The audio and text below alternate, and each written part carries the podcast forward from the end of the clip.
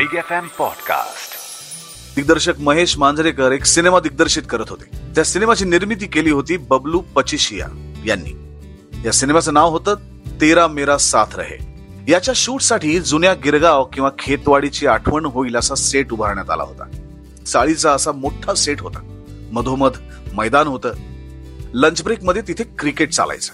या चित्रपटात अजय देवगण सोनाली बेंद्रे आणि नम्रता शिरोडकर यांच्या प्रमुख भूमिका होत्या. एका मोठ्या शूटिंग स्केड्यूल नंतर मोठा गॅप होता. जेवढे दिवस हा सेट जो कला दिग्दर्शक आर वर्मन यांनी लावलेला होता तो तसाच उभा राहणार होता. मग आता या सेटचं काय करायचं?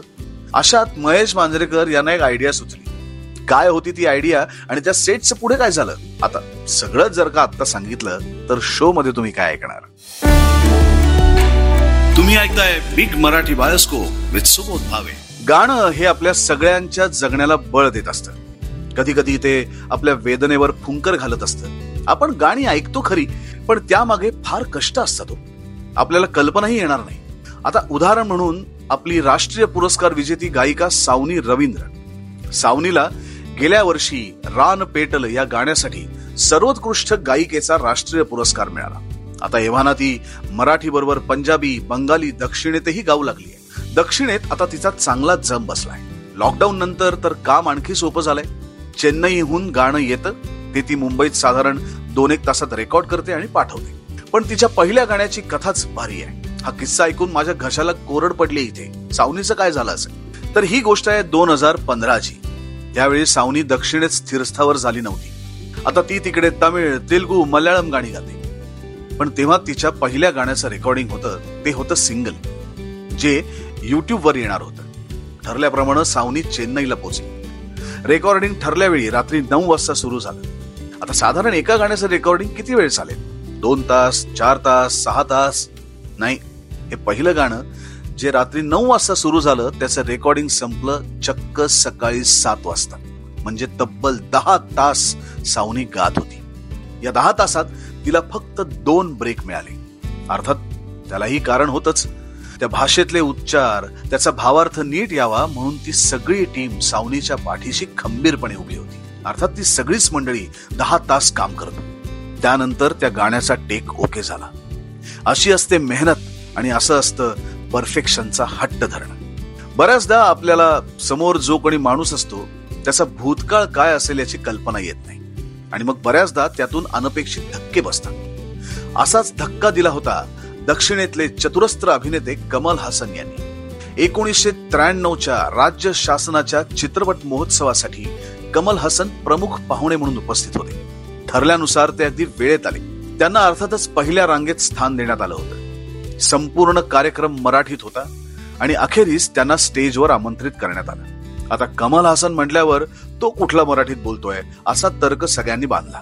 सगळीकडे शांतता पसरली कमल हसन यांनी इकडे तिकडे पाहून थेट मराठीत बोलायला सुरुवात केली. अर्थात अगदी अस्खलित नव्हतं ते पण त्या भाषेनं भावना पोचवण्याचं काम केलं होतं. या अनपेक्षित सुखद धक्क्यानं प्रेक्षकांमध्ये टाळ्यांचा पाऊस पडला. पुढची काही मिनिटं कमल हसन मराठीत बोलत होते मग ते इंग्रजीवर आले. अनेकांना माहिती नसेल पण फार पूर्वी कमल हसन यांचं सोलापुरात वास्तव्य होतं. त्यावेळी ते मराठीत बोलायचे. मी मगाशी म्हटलं त्याप्रमाणे कोणाचा भूतकाळ कसा असेल आणि तो कशा पद्धतीनं समोर येईल हे काहीच सांगता येत नाही. जनरली सिनेमाचं आउटडोर लोकेशन लागलं की तिथे लंच ब्रेकमध्ये टाइमपास म्हणून क्रिकेट खेळलं जातं. किंवा पत्ते कॅरम यांचा डाव मांडला जातो. ही गोष्ट आहे साधारण बावीस वर्षांपूर्वीची. मुंबईच्या कमालिस्तान स्टुडिओत दिग्दर्शक महेश मांजरेकर एक सिनेमा दिग्दर्शित करत होते. त्या सिनेमाची निर्मिती केली होती बबलू पचिशिया यांनी. या सिनेमाचं नाव होतं तेरा मेरा साथ रहे. याच्या शूटसाठी जुन्या गिरगाव किंवा खेतवाडीची आठवण होईल असा सेट उभारण्यात आला होता. चाळीचा असा मोठा सेट होता. मधोमध मैदान होतं. लंच ब्रेकमध्ये तिथे क्रिकेट चालायचं. या चित्रपटात अजय देवगण सोनाली बेंद्रे आणि नम्रता शिरोडकर यांच्या प्रमुख भूमिका होत्या. एका मोठ्या शूटिंग स्केड्यूल नंतर मोठा गॅप होता. जेवढे दिवस हा सेट जो कला दिग्दर्शक आर वर्मन यांनी लावलेला होता तो तसाच उभा राहणार होता. मग आता या सेटचं काय करायचं? अशात महेश मांजरेकर यांना एक आयडिया सुचली. सेट असाच उभा राहण्यापेक्षा त्यावर आपण एका छोट्या चित्रपटाची निर्मिती करूया असा प्रस्ताव त्यांनी मांडला. बबुल यांना प्रस्ताव तर आवडलाच पण ठरल्या वेळात तो पूर्ण होणं गरजेचं होतं. कारण पुन्हा तेरा मेरा सात रहेचं शूट होतच. इतक्या कमी वेळेत कलाकार जमणं संहिता संवाद सगळंच जमून यायला पाहिजे ना?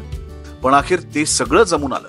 त्या दिलेल्या गॅपमध्ये एक अख्खा चित्रपट महेश मांजरेकर यांनी बनवून पूर्ण केला. इतकंच नव्हे तो रिलीजही केला.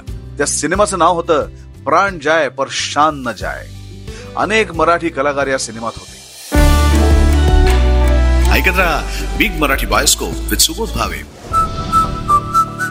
big F M podcast